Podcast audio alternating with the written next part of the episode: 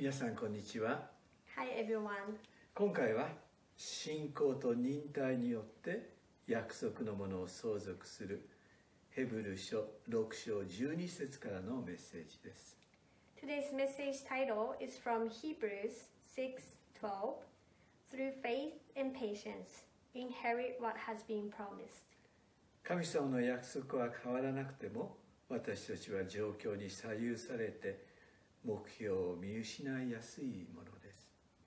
Even if God's promise do not change, we are easily lose our focus depending on the situation. このヘブル書の受け取り人もローマ帝国内で起こっていた迫害を恐れて信仰を失う危険性があったようです The recipients of this book was also facing the risk of losing their faith from the fear of the persecution that took place in the Roman Empire. しかし神の約束は変わりません However, God's promise remains the same. 救われたものを神は見捨てることはなさいません God doesn't abandon those who have been saved. 困難とともに脱出の道を備えておられます He prepares a way for us to escape from difficulties. 第一コリント10章13節をぜひ読んでみてください I want to encourage you to read 1 Corinthians 10:13. 脱出試練とともに脱出の道も備えてくださくださいますと書かれています It says, But when you are tempted, he will also provide, provide a way out so that you can endure it. これは神の約束です This is God's promise. 多くの場合試練は人を成長させるものです Many times, trials make people grow and mature. 神の約束を信じて信仰と忍耐によって約束のものを相続するものとさせていただきたいと思います Let us inherit what has been promised through faith and patience. それではヘブル書6章9節から20節を読んでみてください Now, please read Hebrews chapter 6, verse 9 to 20. まずはじめに今まで学んできたこの書にある神の約束をいくつか振り返ってみたいと思います First of all, I would like to look back on some of God's promises in this book that we have learned so far. キリストは罪の清めを成し遂げて優れて高いところの滞納者の右の座についておられます After Christ had provided purification for sins, he sat down at the right hand of the majesty in heaven. キリストはその死によって悪魔という死の力を持つ者を滅ぼされました By his death, Christ might break the power of him who holds the power of death, that is, the devil. キリストは私たちのために大きな叫び声と涙と思って祈ってくださっています He offered up prayers and petitions with fervent cries and tears for us. キリストは神によってメリキゼデクの位に等しい大祭司と唱えられました Christ was designated by God to be high priest in, in the order of Melchizedek. それぞれに大きな励ましと新たな気づきが与えられる内容であります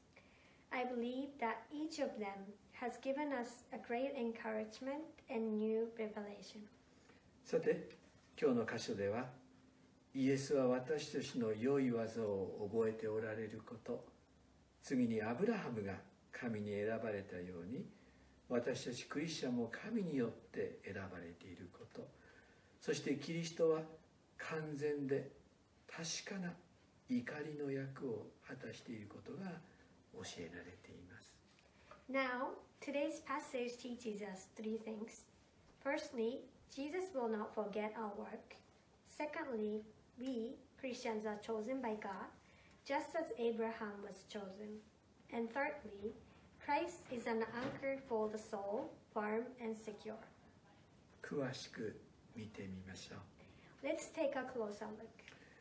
6章10節には神は正しい方であってあなた方の行いを忘れずあなた方がこれまで生徒たちに仕えまた今も仕えて神の皆のために示したあの愛をお忘れにならないのですと書かれています Hebrews 6:10 says, God is not unjust. He will not forget your work and the love you have shown him as you have helped his people and continue to help them. 具体的にはイスラエルの貧しいクリスチャンたちに多くの海外の教会が献金を持って助けていったことが背景にあるよう background of this passage is that many overseas churches helped poor Christians in Israel with donations. 今でもクリスチャンは国籍や人種を超えて助け合っています Christians still help each other across nationalities and races. そのような助け合うクリスチャンの姿を神様は喜んでおられます God is pleased with his children helping each other. 11節にはそこで私たちはあなた方一人一人が同じ熱心さを示して最後まで私たちの希望について十分な確信を持ち続けてくれるように切望しますと続いています Verse 11 continues We want each of you to show the same diligence to the very end, so that what you hope for may be fully realized. この希望は救いの達成への希望であると私は思っています I believe this hope is the one of achieving salvation. 9節にはもっと良いことを確信していますそれは救いにつながることですとあります Verse 9 says, We are convinced of better things in your case, the things that have to do with salvation. 慈愛の心を持つあなた方は救いを得るためにも救いの達成の希望を持ちそのために怠けずに信仰と忍耐によって約束のものを相続するのですよと励ましています The author encourages the readers to have a compassionate heart and the hope of achieving salvation, in order for that to inherit what has been promised through faith, faith and patience. 実はそのように生きた信仰の大先輩はアブラハムであったことを皆さんもご存知でしょう As a matter of fact, you all know that Abraham was a great person of faith who lived in that way. アブラハムは創世記12章1から3節で神の祝福の言葉を受け取ります Abraham receives God's blessing in Genesis 12 1 to 3. 私は必ずあなたを祝福しあなたを大いに増やすと I will surely bless you and give you many descendants. しかし15節にあるように忍耐の末に約束のものを得ましたと書かれています But, as in verse 15, and so after waiting patiently, Abraham received what was promised. 創世記を見ますと子供信仰の子イサクが与えられるという約束の実現は本当に時間がかかり大変なことであったことがわかります Looking at the book of Genesis, we can see that the promise of having a child, Isaac, the son of faith, was really time consuming and challenging. また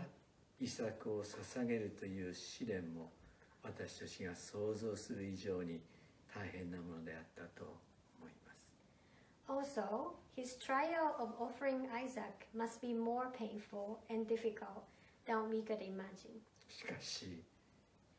彼は信仰の試練に打ち勝ったのです But Abraham overcame the trial of faith. 神様から見れば神のアブラハムへの約束の実現と神の誓いの実現でもあります From God's point of view, It's also the fulfillment of God's promise to Abraham and the fulfillment of God's oath. 神の約束と神の誓いは決して変わらないそのことに私たちは気づいていきたいと願っています Through this passage, we want to be aware of this truth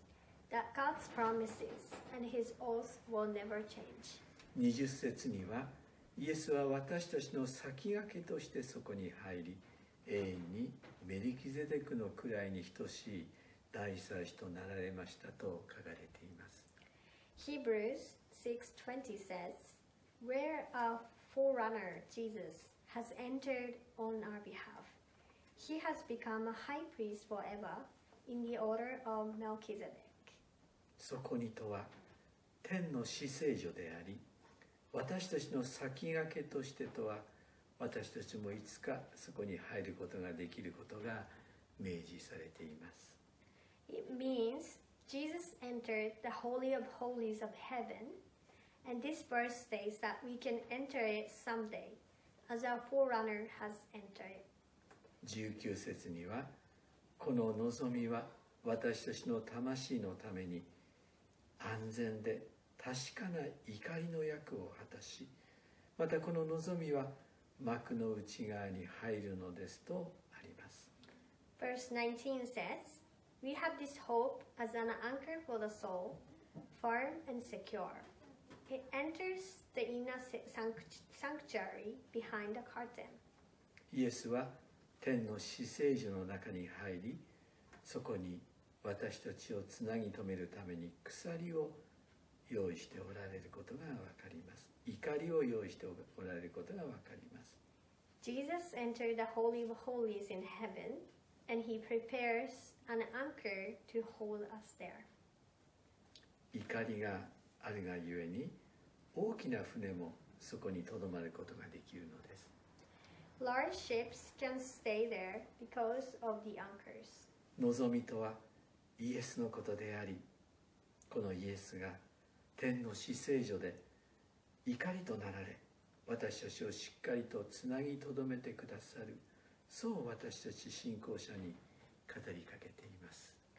This hope is Jesus, who will be an anchor in the Holy of Holies of heaven,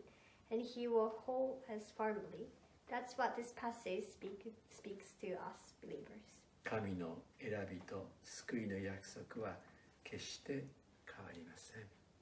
God's calling and his promise of salvation never change. 困難があっても目標を失わないで信仰と忍耐によって 約束のものを相続させていただきたいと願っています Even though we face difficulties, we want to hold on to our hope and inherit what has been promised through faith and patience. 皆様方の上に神の祝福を祈ります God bless you all.